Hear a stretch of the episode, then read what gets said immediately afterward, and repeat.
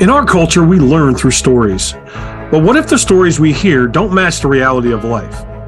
What if the stories we hear every day that tell us how to write the narrative of our lives actually lead us to a false narrative?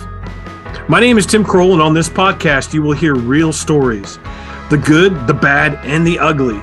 Real people sharing the hard times, the bends in the roads along life's journey.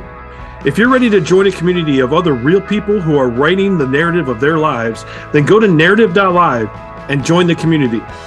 Now let's dive into today's show.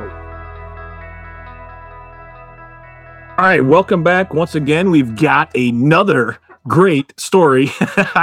in fact, this one, Al and I, we were actually talking back in the green room here off of the recording, and it just kept drawing on and on and on. And next thing we know, it's like 15, 20 minutes is gone, and we're just still having this conversation. And I'm like, oh, we need to get that recording done because this story, we, we got to get this story out.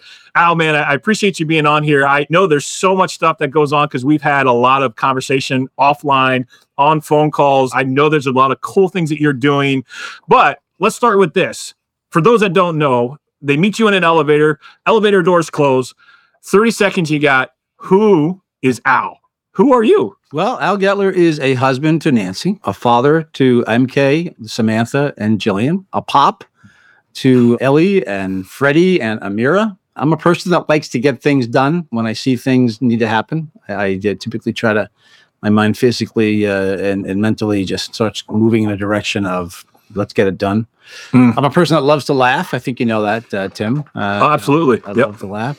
And I think the biggest thing that I've I've really told over the years about who I am, I, I'm a connector. For some reason, I collect people and I connect them. And you need a pipe fixed, I know a guy. You need a roof fixed, I know a guy. You need to re- retool the entire structure of your corporate organization. I know a, I know a gal. So yeah, a couple of them probably. Yeah, probably. Yeah, yeah, yeah. Well, I would actually add one more thing in there, and I, I, know, like I said, thirty seconds you can't ever talk about, but I think you've got a, a, creative streak in there, more of an entertainer streak that you've got in there. And again, maybe it comes from the fact of loving to laugh, but I know that that you're definitely an entertainer. Well, yeah, I mean, so I majored in theater in college. I mean, that was that was the original intent. And we get a little deeper into the story, but you know, I I have been an entertainer. I mean, I'll jump right into that. At, at the age of eight, my brother bought me a ventriloquist dummy for Christmas, Christmas of 1969. And I'll just will mention also the same year the Mets won the World Series. Uh, but anyway, um, and I think I don't know. Uh, my my brother since passed away, which is one of the real tragedies in my life. But you know, he recognized somehow that I that, that would watch this after school television in the New York City suburbs where we grew up, and you know that I that I love ventriloquism and puppets, and you know I got this dummy for Christmas, and it kind of helped me realize just how much fun I had performing. I was not a shy kid. Sometimes you hear ventriloquists say, "Oh, I was a very shy person," and the dummy, yeah. you know, helped me. No, I wasn't it at all. But yeah. it just kind of added, you know, added a layer to it, and then instantly took to it. Instantly was pretty good at it. And then when I was twelve, a guy handed me twenty bucks, and I realized, oh, wait, what? I can make money from this, and you know, never look back. You know, and it's so funny how you explore life. I realized years and years later that it was actually Jim Henson and Ralph the dog on the Jimmy Dean show for anybody that wants to remember that or wants to look at YouTube and see what that's about. Truly a charming guy, Jimmy Dean was, and, and mm. Ralph the dog was one of the earlier Muppets. And that's one of the things that probably turned me into puppets. So. Yeah, yeah. Well, uh, so that's where it's interesting how I see lines of parallel where I've got this line of Lego, and I'm very obviously many people yeah. know about the passion of the Lego, and then I see you with the ventriloquism, and I you, you don't realize how deep the rabbit hole is when you start to go down some of these things. And so when I first entered the Lego world, I was like astonished. And then you started telling me about all the differences of the ventriloquism and all these different nuances. Yeah. And I'm like, yeah. that's just as deep and just as complex oh. and just as interesting. And it's really, really cool. I mean, you know, we're, we're on a headshot right now for recording, but if I move my camera around, you know, to my right are shelves and shelves of of things just dedicated to a guy named Edgar Bergen and his dummies Charlie McCarthy and Mortimer Snerd, which he was a huge again, if you're if you're too young, look it up but uh, he was the number one star in America in the 30s and 40s. He had the number one rated radio show. He was in movies, mm. and, and, he had commercial success selling items with Charlie McCarthy's face on it. And he had a guy, I don't know what happened to him. His name was Walt Disney. And the two of them actually were buddies, and they started figuring out the commercial aspect of selling a character for, for profit. And that's yeah. uh, that's that's why I love to study Bergen. But there's all other gamut of yeah, oh, yeah. We could go on and on. Let's, yeah, well, and I know that you're connected with Jeff Dunham and a whole bunch of other guys Yeah, that are really yeah, famous, and so I get Jeff that. But from the same. Yeah, exactly. So, all right, well, let's go ahead and backtrack a little bit. I, I mean, that's a longer introduction, but I love that aspect of you. So, let's go and start with what we always talk about as far as growing up. What was life like, and what were the narratives that you were taught, or what were the narratives that were exemplified for you throughout your childhood that you thought this is the way that I'm going to live the rest of my life? And let, let's just start with that part of it. And, and where Yeah. where did that begin to in your development stage? Where did that start? my mom and dad are both from the Bronx. Uh, actually, dad in North Manhattan first, but then the, eventually the Bronx. And so the Bronx, New York is is where my family is from. I was the first kid that was born and raised on the other side of the bridge, but uh, felt like I grew up in the Bronx too because there was always somebody having a birthday, getting married, dying. St. Patrick's Day, we're a big Irish Catholic family, you know, blah blah blah blah. So you know, I kind of live by coastally, if you will, you know, uh, on the Hudson River. so but but dad was uh, dad worked for the power company of New York City, Con Edison. That's what he did out of the Navy. He's a World War II vet. Served on the USS Fulton, the submarine tender. That gave him his talents as a, an ele- electrician and a, and a machinist, and he went to work for this power company, and that's what he did for his entire career. So that entire career thing is important. But he was also very, very involved in our community. He was a firefighter. He built the little league field in town with his buddies for his little league field. He eventually got involved in town. I mean, politics, town government is probably a better way to put it planning board uh, all the way up through then being on the town committee and then being the mayor of our town. So, and Dad was a larger than life kind of guy. He was no angel by any stretch of the imagination. Being a World War II vet, beer and shot guy, and I think he did most of his politicking at the lodge, which was the bar across the street from the fire station where he was captain. But yeah, you know, just a loud, funny, you know, always center of attention kind of a guy, and and uh, and and just you know, always fun to be around. My mom was you know, kind of a stoic, you know, a little Irish woman, barely five foot tall, five kids plus my dad she was raising when I was little. And I mean that. In 1968, my parents announced that they were having a sixth child. Hmm. It was the same year my oldest sister Kathy married my brother-in-law Milt, who's since passed away, but she married Milt that same year. My mom danced at her wedding in a very old pink dress, and maternity wedding, mother of the bride wedding dress, maternity. I don't know if they even make those anymore, right? But maybe they do. I guess they do. Anyway, my sister was born not long after that, but I remember the day my sister was born. I was at a swim club in town called The Grove, which is where we all hung out and swam and played baseball and snack bar the bit. And they called home on the on the phone. We didn't have cell phones, right? So called home on the phone and told my brother to pick, asked my brother to pick me up, which he did, and he told me that my mother and father were off to the hospital, that my my sister was going to be born. And later that evening, I waited for the news, and suddenly the the mood of the household dropped dramatically. It became very dark and, and solemn, and couldn't figure it out. I remember being seven years old, you know, yelling and crying, "Tell me what's going on!" And you know, it, it seems tragic then because it was not understood as well as it was. But my sister was born Down syndrome, and it was a surprise. You know, today uh, you can determine those those types of births before they happen, but back then not. And literally, the doctor, you know, the doctors at the hospital said my my parents had a choice of institutionalizing this little baby or or not. And my father said, you know, kind of like you son of a bitch, that's my daughter, and uh, we'll raise her, and and and, Mm. and that's uh, what they did. And and so my parents were. So my mom was kind of not. When I say stoic, I mean you know we it wasn't touchy feely in my house. wasn't a lot of I love yous. wasn't a lot of uh, big hugs as you walked out the door. But through my sister Colleen, our family transformed, and the center of love, and the angel that she was, and neighbors, the church, all kinds of people came in and and really helped us understand the gift that we had been given by having Colleen in our life. And here I am, seven years old, right, with a Down syndrome sister. And remember, the teenage years were were not far off, and people staring and pointing, and you know, Down syndrome folks were not as integrated in our society as as they are today. Right. So you know, it ended with with dirty looks back. Sometimes words, sometimes you know fisticuffs, and you know, it was just my sister knew nothing but love. She was amazing. She was a sweetheart. I mentioned I used to do these shows after I was 12 years old. She was my number one fan. She'd sit in the front and scream out my name in the middle of the show, and yeah, she was just a delight and really the kind of the center of our family for for most of our lives. So, I man, there's a lot of stuff there that we could kind of dig down and unpack and and see. And it's interesting because we kind of just touched on a very pivotal component that was both in your life as well as within your family's life and the fact that you were at seven at a younger age like you said you, there wasn't a whole lot of I love yous type stuff and like you said very stoic and not a lot of attention in that emotional side but yet when your sister comes along all of a sudden like the whole world shifts and changes you just nailed it. I'm shaking my head. Yes. I mean, Yeah. I was the baby of the family, right? I mean, I I can remember being called the baby. Mm. Grab the baby, you know, when I was four years old. And all of a sudden, you know, my baby status is gone. So, you know, I could have gone to a life of angry jealousy for that matter, you know, but Yeah.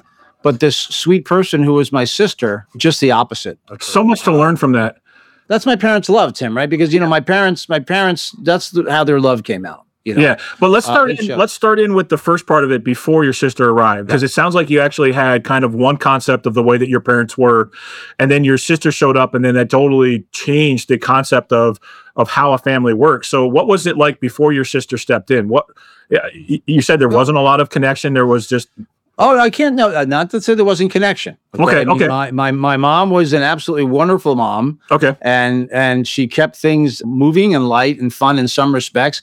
There just wasn't a lot of you know. Again, the way we are with our, our daughters, you know, today there was not that that physical. Every time you walked out the door, you got a hug. Remember Yeah. how much I love you, and then, you know we didn't we didn't have that. You know, Yeah. and that's that's fine. You know, um, but there was so much fun and love, and, uh, and and my dad certainly kept things interesting. You know, Friday nights when he got paid, he might come home a little late. So I mean, you know, there was that kind of unpredictable aspect of life, and yeah, it was a big, loud household. I had three older brothers and an older sister. You know, it was the 60s. It was rebellion. It was, you know, college. It was all these things. My, my brothers and sisters were, were much older than me. Uh, you know, one seven years, but then they they go on up to, again, the, the span of, of, of 15, 18 years older than me. So, you know, it, it was a very uh, active. I was seven when my sister got married. So you, you, you, you know, you, you kind of add that, that up. So my household was always moving, always churning, always, we lived in a small Cape Cod house. The boys were all upstairs in one bedroom. We each had a corner of the room. So here's this little seven year old growing up with, you know, men. yeah yeah so know? if you were to sum it up like what were the beliefs or what was the foundation of how you believed life was going to be and maybe it's prior to seven maybe it was some of the things that kind of happened in through seven even after your sister was born but what did you believe life was going to be like Oh, I, I believe life was going to be, you know, uh, looking at my dad, I was going to get a job with a company that was going to be with uh, my whole life and, and uh, you know, be well established and, and well taken care of. And, you know, I lived in a nice town, lovely town, you know, where it was transitioning from more of a, a middle class blue collar to the northern part of our town was starting to build big houses and that was changing and I went to school with these kids and so I was I was exposed to like my, my friend Brian's father was president of JC Penney department store. My dad's friend Bill Walsh was the president and CEO of A&P grocery store. And my dad was uh, you know was not at that level in his career but because of his gregarious personality and how much fun he was and because he was a pretty decent poker player, you know, he, these were his friends. These, Yeah. were, these were the, the people we, we, we hung with. And so I had a very, very unique exposure to lots of different people. Mm. And then when dad got into politics, I was, you know, I kind of laugh about the, the the realities of my family. MK and their wife live in Rhode Island, and MK is a very successful chief marketing officer. Samantha and her husband Sean um, didn't mean to not mention Natasha, my daughter-in-law. Sean and uh, my son-in-law and Samantha, my daughter, live in South Jersey, and they have our three grandchildren. But then 15 years later comes along Jillian, who is, you know, 20 and a junior in, in college. And I'm dad 2.0, Mm. right? Like I'm not the same dad I so, was. yeah so just just kind of explain that because i know people listening they might be getting confused are these are they your your sisters are they your brothers are they your daughters or like how, my, da- my us a quick daughters I'm talking about now. I'm coming back to my dad. So Yeah. those are my daughters, right? Yes. Those, uh, Yep. those are my children, MK, Samantha, and and Jillian. And so Jillian, I'm 2.0, right? I'm Yep. broken in. I'm dad, right? That's right. So with my dad, when you get to me being seven, my dad was 2.0, and then comes along Colleen, who really changes him on, on another layer. And then my dad gets even more involved in politics and runs for mayor. And I'm a part of all that Mm. you know, where my siblings are not. I'm going door to door, knocking on doors, handing out flyers, campaigning with my dad. I'm sitting in the back of, of town meetings. I'm meeting, riding You know, in the parades probably I'm writing in parades. I'm, I'm, you know, uh, state senators, you know, politicians, you know, whatever are frequenting. So, I mean, you know, I got to see dad 2.0 in my life too. Yeah. So I, it's funny how it just came back around to that. So life was really, really good for me. I, I grew up in a beautiful suburb in a nice neighborhood. And having my sister, you know, for some people could be a tragedy. It was not. It was a, a beautiful, wonderful thing. Initially, it felt like. Isn't was, that you know? isn't that interesting about that aspect? Just the like you said, you kind of felt the dread in the household, and you were like at seven running around like, what's going on? What's going on? And that tragedy, or what would be perceived at that time as a tragedy, actually was the greatest blessing that you could have had, especially for Without that family. a doubt. Mm. But you know, there's community again, Tim. Right? There's community. Yeah. The, the the our family doctor, the guy that caught me, introduced my parents to people who had Down syndrome children. Mm. It turned out one of my best friends in the third grade, Timmy Gilb, had a Down syndrome brother. It was mm. their firstborn, and he was he was away at school. He wasn't institutionalized. He was away at, at a school mm. to help him thrive. His, uh, Tim's dad was a uh, an executive with GAF. I don't know if you remember that company. It's gone now. They used to make slide ma- slide viewers. Remember that thing, the little thing that spun around, right? So I mean, you know, uh, Viewmasters. So you know. New Masters, there you go. Yeah, yeah. So I mean, and there was a, a, little girl right around the corner from us who became Colleen's best friend, Annie Ward. Yeah. You know, we didn't know any of those things until the whole world was open up. Yeah. So it's it's just so was was that the biggest mindset shift that you could see in your own life, or was there other things that happened that really kind of shifted? I mean, I know you said briefly that you, it was an expected aspect to just go to and work with one company for the rest of your life. That was an expectation, possibly a, a narrative that was pushed on you. The other thing that this is one of the narratives that I see that you're kind of talking about is the fact that the love and the acceptance. That's a very very true, very positive narrative that was founded even early on. But were there other things that kind of shifted some of the mindset, the perspective of how life was going to take place? Yeah, yeah. I th- I think that you know because of actually because of Colleen and because of doing shows the way I did and volunteering more to do shows and becoming more of a performer, my mindset went more towards the arts. Right. So by the time I get to high school, I'm now I'm going to be in school plays and and my high school is a unique place. I tell my kids it's kind of like the show Glee. Both athletics and arts were both emphasized. Even going back to my brothers, you know, my brother Tom was a was a scholarship wrestler at the University of Hartford in Connecticut, right? But he and my brother Duke, my oldest brother who passed away, they were both in the select choir. You mm. know, they both sang. They both were in the musical Damn Yankees in in in high school. So that was kind of my. I got to see them do that stuff. That set the literally the stage for me, right? Where right. I got to when I got to high school. But then our football coach was was also the choir teacher, and when we did the the, the winter musical, the guys were all expected to be there. You know, yeah, that's interesting. To, to audition. yeah, yeah. So it just became more and more and more part part of my life. Where finally, you know, when I, I I got to senior year, and I truly I had no plan. I had zero plan. You know, and then one day I got scared and I went to my guidance counselor, and she helped me apply for for State College in New Jersey, and and that's that's where I went to college, William mm. Paterson College, now university, and, and majored in theater.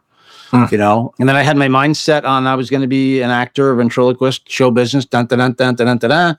You know, but then in high school, you know, I, I had met a, a, a young lady who I dated and continued to date through college. And you know, one of the conversations we had is she was looking for more of a stable lifestyle. That comes around to be a, a, a nasty joke in the end, but so I, I, decided that I was going to put that off. And when I graduated, and uh, you know, I went, uh, I needed a car after college. I had my great uncle had left me a big old Ford LTD that died in the parking lot of the place where I went to work, which was mm. a newspaper. I went to work for the newspaper, the my hometown that, paper. Wait, wait, wait. Huge. That's a shift, though. That that's a big shift. Huge. That's what I'm saying. This is the shift. Yeah, because you were arts, shift. arts and theater, right. and then all of a sudden it's like, well, no, I need to do something stable, and so you're like, okay, going back to that. So th- this is really interesting. This is a huge shift. I started saying I needed a car. I needed mm. a car.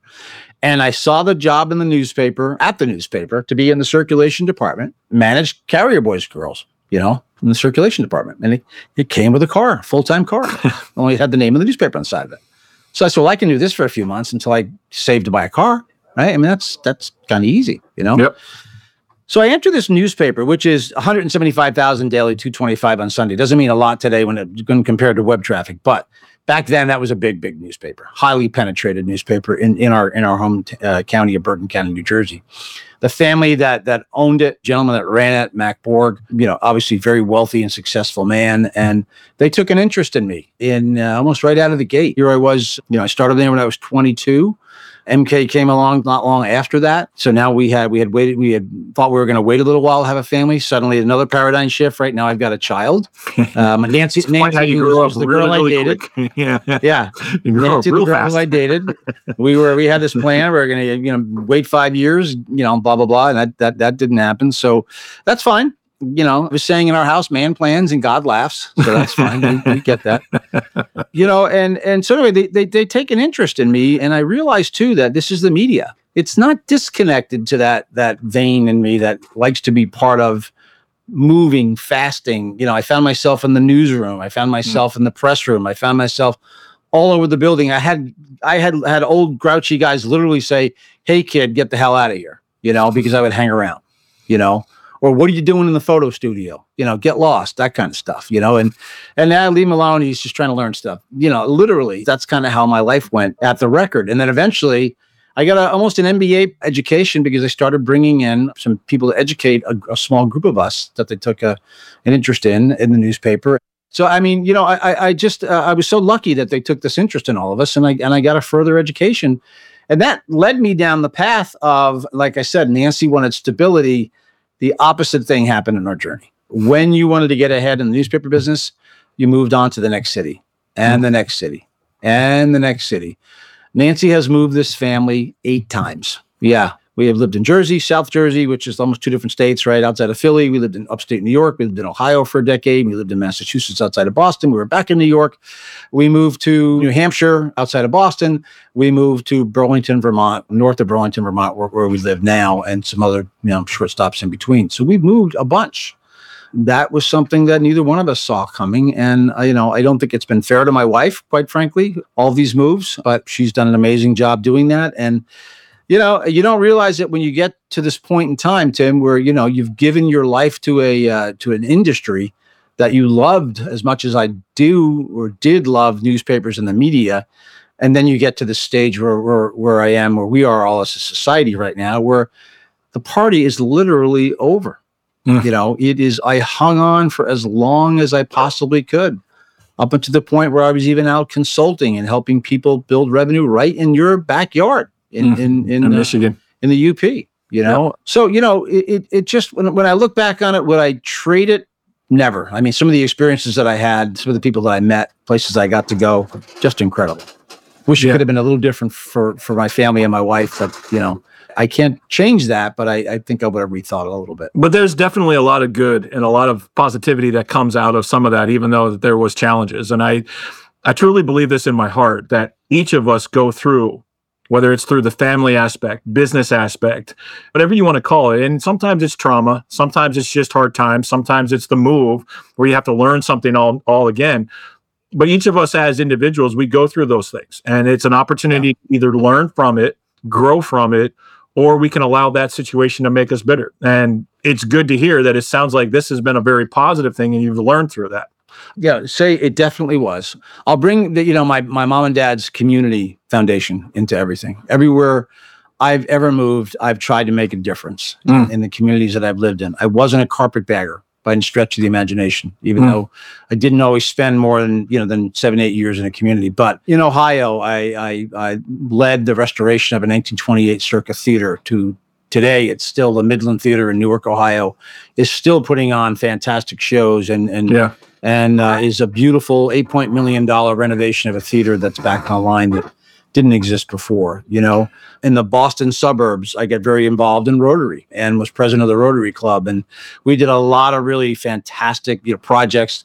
Too numerous to really get into, but Yeah, let's do this. Let's focus in on how do you currently live and what are the things that you do that are your kind of like your base marks, your- your benchmarks of these are my values and this is what I live by because it sounds like this has been a growing experience from the beginning. It's not something some people's stories it's like a major shift. Like it's like this one bright light kind of a moment, but yet Yeah. we've talked about multiple things that have gone down, even starting as early as age 7 and then shifting in your i would say late teens early 20s and then the moves and it's like it's been a constant shift for you Yeah. so what are the values that you hold dear what is the core elements that you say these are my uncompromising beliefs of how i'm going to operate my life I think I mean number one of that is is is just community. Always has been, you know, building a network of friends, having a, being part of the community, giving back to the community any way I can. Today I live in South Hero, Vermont, where I am captain of the fire department. Uh, Followed in my dad's footsteps in that way, and I was a late bloomer. I didn't start uh, becoming a firefighter until I was 57 years old because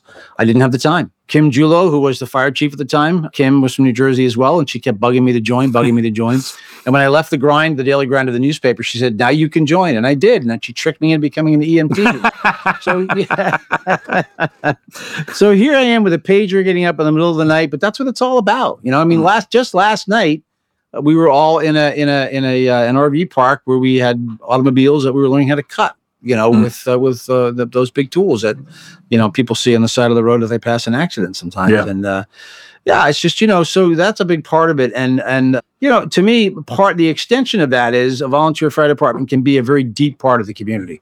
So we've done a lot of good in the community. We we brought all during the pandemic. We had we started a light parade in the holiday season. You know that continues today. That people literally look forward to year after year. You know, that's the stuff my mom and dad told me. That's the core of who I am. That's the part I almost. I, I couldn't run away from if I tried, Yeah. you know. But And when it- you look, you look at my siblings, it's the same thing. Yeah. Yeah. And it ties in.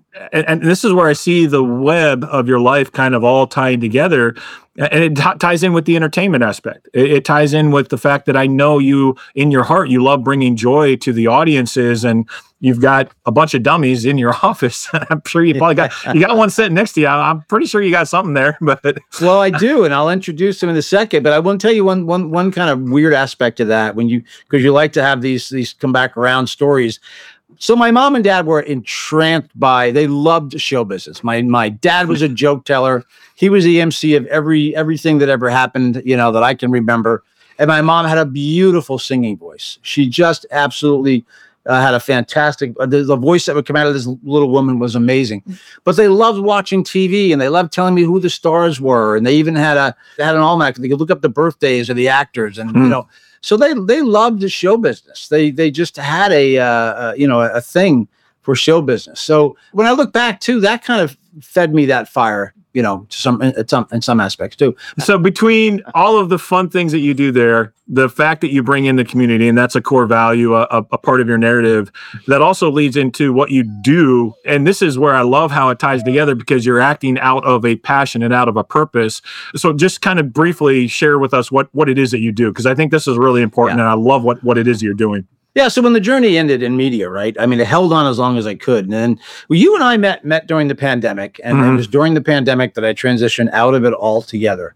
And I was, you know, let's say I was lost.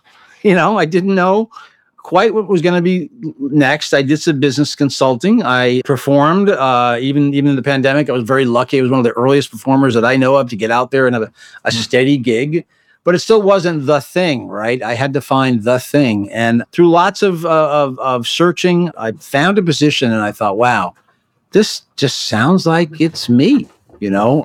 So I've gone to work with a nonprofit, which is a new world for me. It's a family foundation, and it's called Community Heart and Soul. And when you dig into what Community Heart and Soul is all about, when I tell people, you know, what it is that I do, they want, oh my God, that's you. That's so perfect. Mm. You know, well, that's the full circle, right? That's the part that I couldn't have written because my mom and dad taught me the importance of community. Mm. The town that you live in, whether you live there for five years or 50 years or 100 years, you know, is the most important thing in your life if you make it that. Yeah. And my mom and dad taught me that the finest way to live in a community is to live in a community, is to get involved, get to know people, make a difference, be on the fire department, like be a scout leader like my mom was, Mm. you know, be involved in the little league like my dad was, you know, all those things that make a difference in a community are really what make me who I am today, the fiber of who I am. And when I look at, we just had a wedding a couple of weeks ago. My my godson and my my nephew, same guy,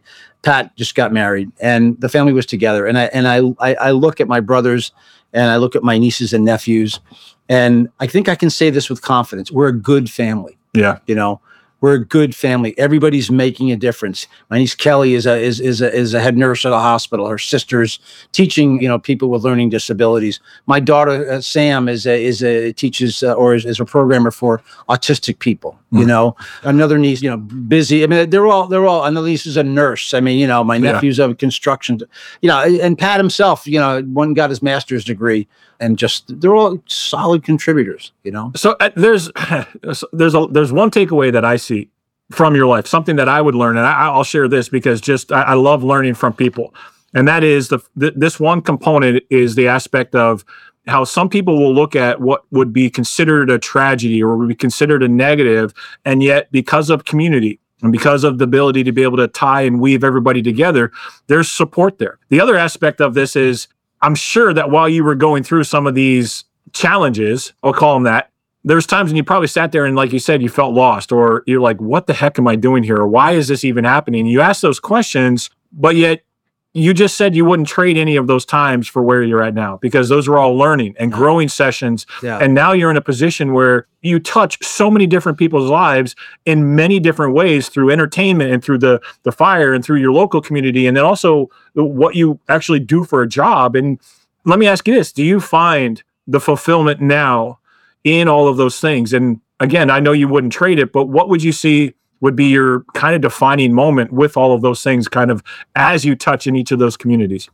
That's a tough question because I, you know, I'm blessed that I've had some some pretty significant defining moments. But I can tell you about my defining moment is when well, Thanksgiving is coming here. You know, when when people listen to this is not connected to, but we're recording this at a time where Thanksgiving is not that far down the block. Mm. My defining moment is when I sit around that table and I look at my my children and my grandchildren and my beautiful wife, and I say, you know, for as as short attention span that I have, and for as crazy as a life it's been this is a beautiful family and that that's everything to me you know Mm. when i hear the word pop come out of a little voice as they're running out of the minivan to come into the house that's the defining moment to me. I have love not done everything in life perfectly right. I have done a lot of things wrong. I'm probably an extremely hard guy to be married to. In fact i know i am an extremely hard guy to be married to. So uh, you know i'm blessed that i have this wife that gives me the the, the space that i need to be who i am. But when you sit around that table and you look, there's no conflict. We're very diverse. We're very different, Mm. and yet we come together and and we're a family. you Yeah. know, and that's that's the defining moment. Yeah, and I- I'll give you this chance, and maybe what we just spoke was that one thing, but I want to give you the opportunity. Is there one thing that you would want somebody to walk away with, something that you've said, or something that maybe wasn't said? Take nothing else away from this. Take this one thing. What would that one thing be? He said he was gonna do it. He got it done, and we had fun along the way. Love that. Uh, Absolutely love that. And well, I mean, you know, and, and that means uh, so much to me throughout my entire life. Facebook is is you know gets a lot of negative spin. I'm in touch with so many of the people that were on my teams over the years, Mm. and I think that they would say that exact. I hope that they would say that exact thing about me. Yeah. Yeah. Incredible. Incredible. So, all right. Well, we're coming to the end of our time. We've kind of gone a little bit over. This one's a little bit longer, and I, I, that's okay because it's such good stuff. But how can people get in contact with you? And I, I, want to make sure that I want people to understand there's a couple of different things that you do. And I know it sounds like it's diverse, but yet it all comes back to that heart of community. So you've got what do you do, you know, for a business wise? And then obviously you have ventriloquism. Give me, give it to me. How can people get in contact with you for any of those aspects? So for me uh, personally, as an entertainer, I speak on leadership and then all that stuff. But let my primarily, when you go to my website, it's going to be about dummies. that's about ventriloquism, right? It's just algetler.com, A L G E T L E R.com. And my email address is simply al at algetler.com. The nonprofit that we mentioned and the community work that we do is communityheartandsoul.org, communityheartandsoul.org. Uh, take a look at that. If you are in a town that's town or a small city that's somewhere around 35,000 or less, and you're looking for a way to have a resident driven planning opportunity to really sit down and discuss what's important to your town. And Tim, this is the most amazing piece about what you're doing. Community Heart and Soul is all about story. Mm. It's about hearing a person's story, why they live where they live, and what's important to them. From that, we get all kinds of information and we help Absolutely. move forward. Yeah. Love it, love it. And we will put those in the notes. So if you are listening in the car, you might have to go back, take a look at the notes, copy that stuff down. If you're still listening and you actually want to see some of the stuff that you couldn't see, you're going to actually have to go to YouTube because we'll upload the videos there and you'll be able to see Gidget and you'll be able to see my little Lego minifigure. So again, I know those that are listening, you're going to have to on this one specifically, you're going to have to go to YouTube to be able to see exactly what it was we were talking about at that point. Yeah. and I think I'll add too, if you can't afford Jeff Dunham, then go to my website. I love that. I love that. So again, Al, thank you so much for being here. Thank you for sharing parts of your story. I know there's so much more in that. Man, huge takeaways on this and the fact of finding value, finding fulfillment, and things that the world tells us we shouldn't be able to, but we do. And I, I appreciate the the transparency and the authenticity that that you've shared with us today for those that are listening again, man, thank you. Make sure you hit that like, hit the subscribe button. I know we've got some drastically different stories that are going on. We were just talking earlier, and I, I find that some people resonate with one more so than another. And it, so take a look at the differences in our lives and value those diversities. And as you learn and you start to understand that there's value in the differences, it allows you to be able to write and craft the true narrative of your life. And so don't stop doing that. Keep going, keep writing. If something, and I, I know Al is of the same opinion here, his heart is of the same. If something touched you, make sure you reach out to us. Whether you send us an email, contact us, even if you just contact Al directly, I'm good with that. Just make sure you reach out to us because we really love hearing those stories. So until the next story, keep listening, keep writing, and we'll see you guys next time. Thanks for listening to today's show. But before you go, let me ask you a question. How would you like to be the author of your story?